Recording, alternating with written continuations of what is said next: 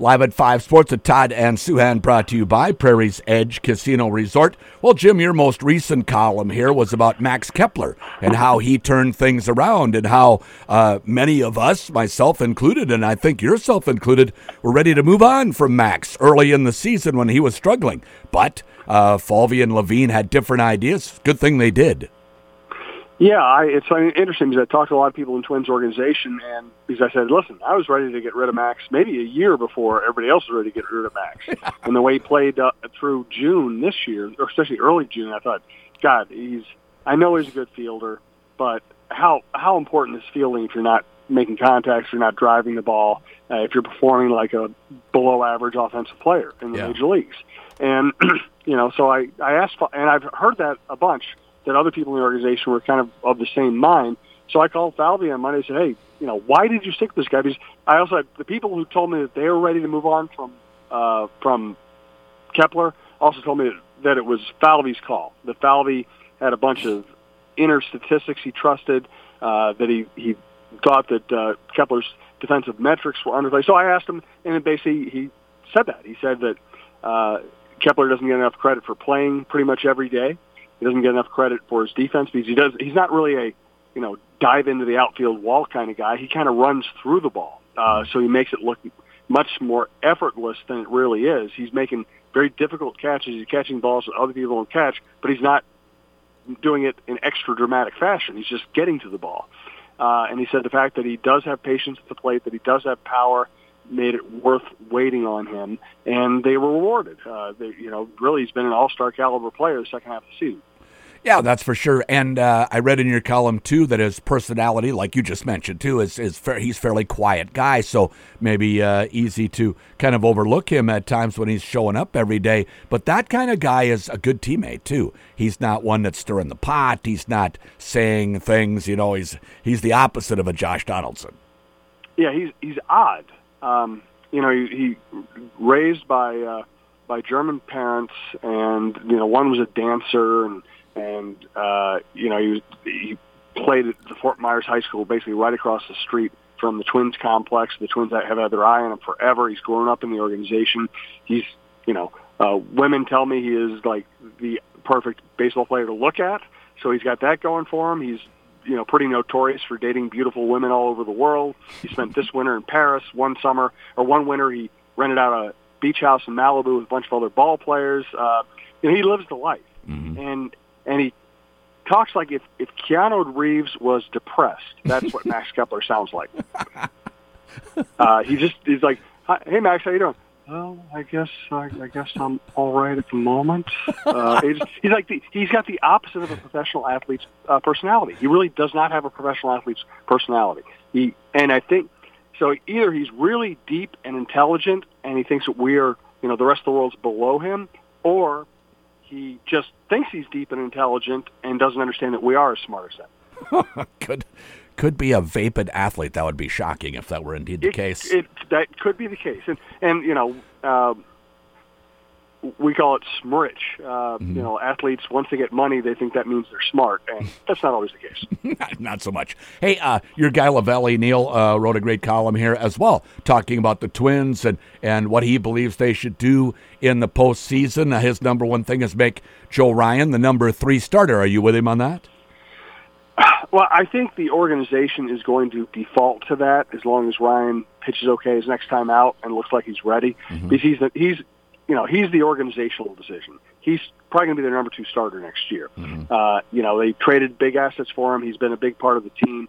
So I think that's the easy call to make. I think Ober might be throwing the ball better right now. Mm-hmm. Um, but Ober, Ober looked great last night. Now it was against the A's, and we have to take that in consideration. Yeah. Um, and Ryan has a longer track record, and he's but but man, I, the way Ober threw the ball last night, I'd be tempted to really have him ready in case Ryan hits one of his bad innings. You know, Kenta Maeda's looked pretty good his last couple outings too. Yep, he did, and uh, they think that he is because he's done it before. He's an easy shift to the bullpen where, you know, if somebody goes out early or if you need somebody to pitch the sixth, fifth and sixth or sixth and seventh, he might be that guy. Uh, it's, they just think it's an easier transition for him than almost anybody else just because he's bounced back and forth throughout his career. Brock Stewart and uh, Chris Paddock are back. Do they fit into the plans for the bullpen for the postseason? I believe so. I mean, you're going to have twelve pitchers, and only three of them are starters. That gives you nine relievers. Uh, Paddock throwing ninety-nine and Brock Stewart having maybe the second-best staff stuff on the staff. Uh, pretty easy to find a spot for those guys. So, you know, we're looking at a bullpen that could have Duran, Stewart, Varland, uh, Thielbar, Pagan, uh, Paddock, uh, Jax, and I'm, yeah, Jax, and then Maeda, Ober. I mean, uh, that that'd be pretty good. Yeah. What are you, what are you hearing on Royce Lewis? Where's he at rehab wise? I was told that Correa is looking really good, and they're really confident he's going to be able to field his position really well in the playoffs. Uh, up in the air whether he'll play in the regular season or not to get ready for that. Um, I've been told that Royce Lewis, uh, if they ask him how he's doing, he says, "I'm great. I'm, I can play today." You know, and they don't. But he's so enthusiastic, they almost have to tamp that tamp him down a little bit. Uh, I think the last I heard, they were leaning toward keeping him in Minnesota this winter. I mean, this weekend, uh, and having him just do full workouts and seeing how the hamstring progresses. Mm. At the moment, they think he will at least be their D H in the playoffs. If he show kind of has a miraculous recovery and can play third base, that's a bonus. Yeah. So if he's the D H, what if Buxton is healthy? What are they going to do with him? I don't see Buxton being healthy. Mm. I don't see he's not going to be able, he's only played one game this year at center field, so he's not going to play center field in the playoffs. And if he's not going to play center field in the playoffs, then he's just a bad D H. Uh, yeah, and, and do you think that, let's say Buxton believes he's healthy and ready and wants to play in the postseason. Is that going to create a problem then? Uh, might create a problem, but it also might be a great opportunity for the Twins to say, "Listen, you know, you want to be a part of this thing. You better get your stuff together. Uh, right. You better, you better get, you know, you better spend this winter making sure that you can play center field next year." Because you know they they've handled them very gently, um, mm. and that's the way of modern sports. You don't want to make your most valuable players angry. You want them to feel like they're part of everything.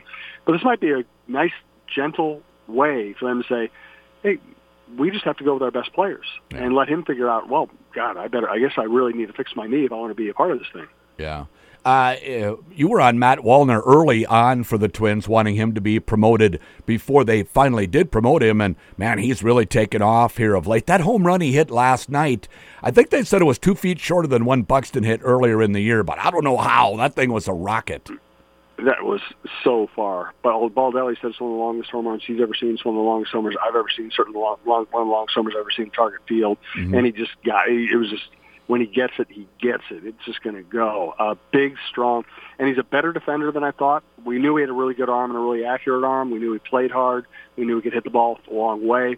We're seeing now uh, some progress in terms of taking at bats, uh, working pitchers, and also he's a better fielder than I think people gave him credit for. Mm-hmm. Uh, let's talk Vikings a little bit. Interesting, uh, Kevin O'Connell talking about, you know, throwing it out there. If guys can't hang on to the football, I might go to somebody who can hang on to it. Who do you think he's uh, referencing specifically? Madison uh, mm-hmm. is the obvious one. I mean, he's not going to bench Justin Jefferson. He's not going to bench T J Hawkinson. Um, it's Madison. Yeah. Madison had a small window here to prove that he was their number one, and he spent two games making mistakes, and then the third game, Uh, he actually, you know, listen, statistically, he had a really good game against the Chargers. Mm-hmm. Uh, and he didn't officially have any fumbles. But he dropped a pass, and he had two balls come out after the whistle uh, went on, and that makes you really nervous. So yeah. I think they brought Cam Akers here to be one of three backs who could contribute. But now that he's here, if Madison doesn't play well or fumbles again, it's much easier to make a change. And, and you know what? I also thought Ty Chandler ran with some real juice on Sunday. Uh, you know, I, I was a Madison guy coming into the season, but he just doesn't have that much leash. No, it, it doesn't seem like it. And and he doesn't have that explosiveness that maybe Akers can provide and give you that home run out of the backfield. Yeah, Akers is a more talented player. Ty Chandler, at this point in his career, might, and now Madison had some games where he subbed in for Dalvin Cook over the yep. last few years where he just he did bust some twenty- and thirty-yard runs, mm-hmm. and he looked really dynamic. He has not really looked that way this year. I thought, again, I thought he ran better on Sunday, uh, and he was productive, but I mean, he's just, you know, you let Justin Jefferson fumble every once in a while because you know what the trade-off is yeah. in making great plays. You know, you can't trade fumbles for average play. Jim, thanks so much. Thanks, Todd. Live at five, Sports of Todd and Souhan, brought to you by Prairie's Edge Casino Resort.